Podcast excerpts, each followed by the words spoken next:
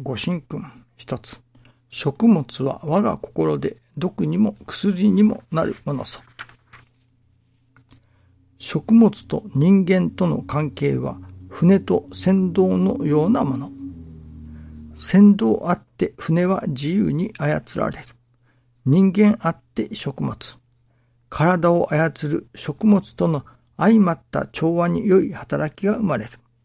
調和を崩すと体も壊れる。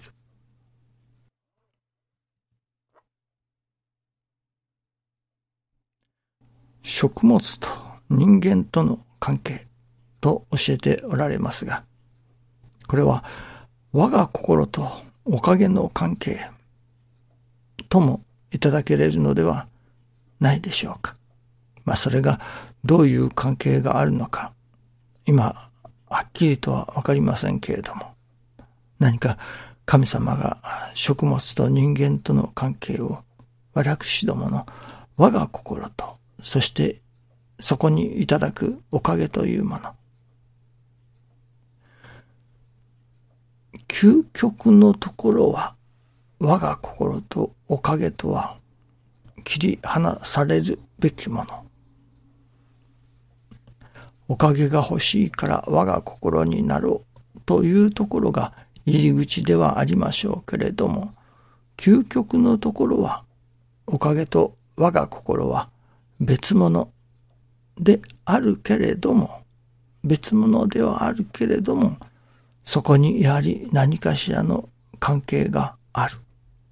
まあ、これは神様のどういうご都合かわかりませんけれども、やはり人間氏子を導こうとされる、その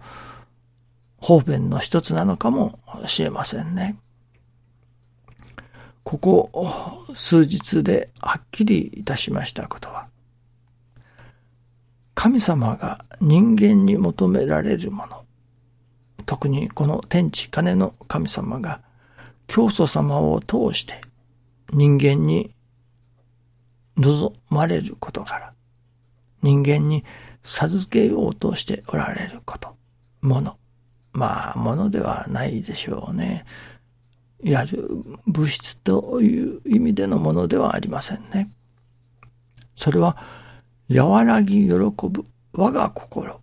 だということですね。幸せを授けようとする、快楽を授けようとする、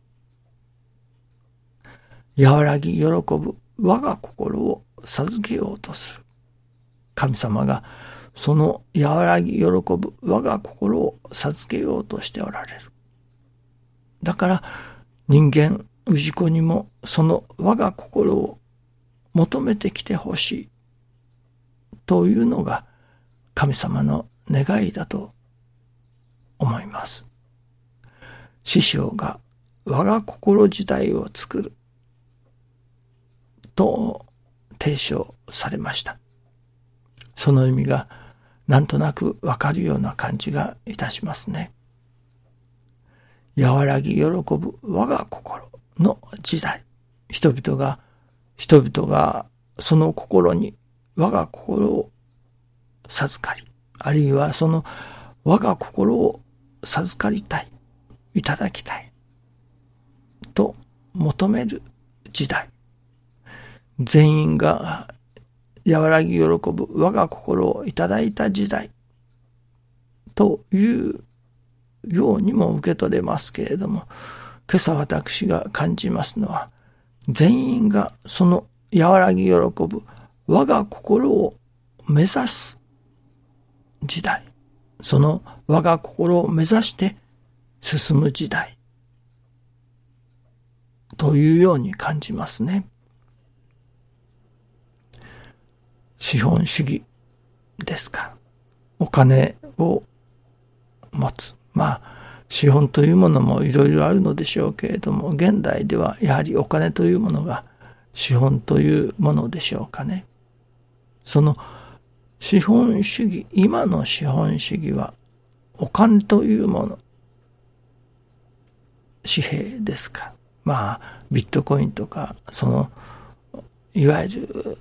サイバー上のお金というものもありますけれども、そういうお金を目指す、お金をたくさん集めたい、お金が欲しいという世界だと思うのですけれども、そこからもう一歩心が育ち、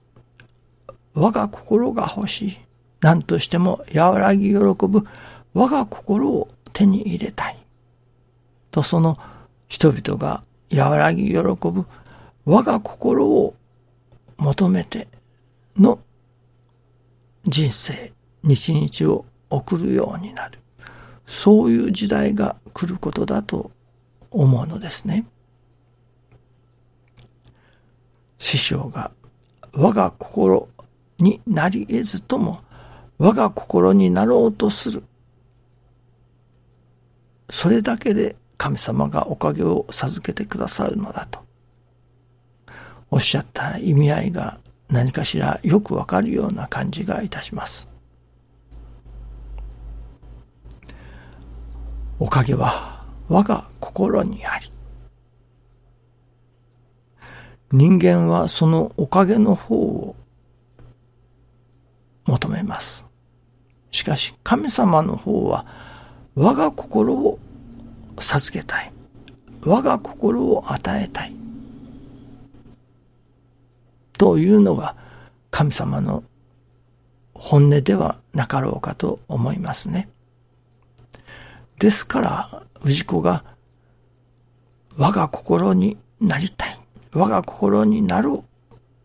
とする人々を求めておられる。ですからも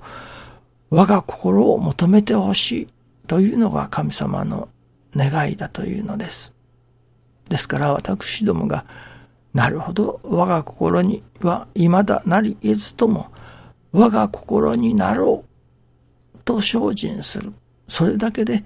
神様が喜んでくださるわけですね。ですから我が心になり得ずとも我が心になろう、我が心をいただきたいと精進するところに神様が、私どもが願いとするところの、人間氏子が願いとするところのおかげ、それをもまあご引きというのですか、ご褒美というのでしょうか、まあそういうような形でくださるのではないでしょうかね。ですから神様が私どもに、また師匠が私どもにこうあってほしいと願われるもの、それはどうでも和らぎ喜ぶ我が心をいただきたいと、その我が心になることを目指して精進すること、その精進する人たちの集まり、それが我が心時代ということになるのではないでしょうかね。神様の願いは一人でも多くの人が和らぎ喜ぶ我が心を目指して精進する世界だと、時代だということですね。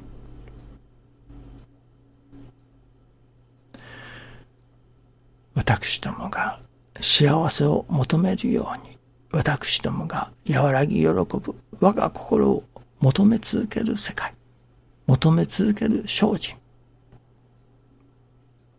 そこに目覚めることを神様が願っておられるという感じがいたしますね。おかげは我が心にあり、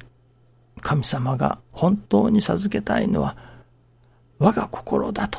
いうことですね。どうぞよろしくお願いいたします。ありがとうございます。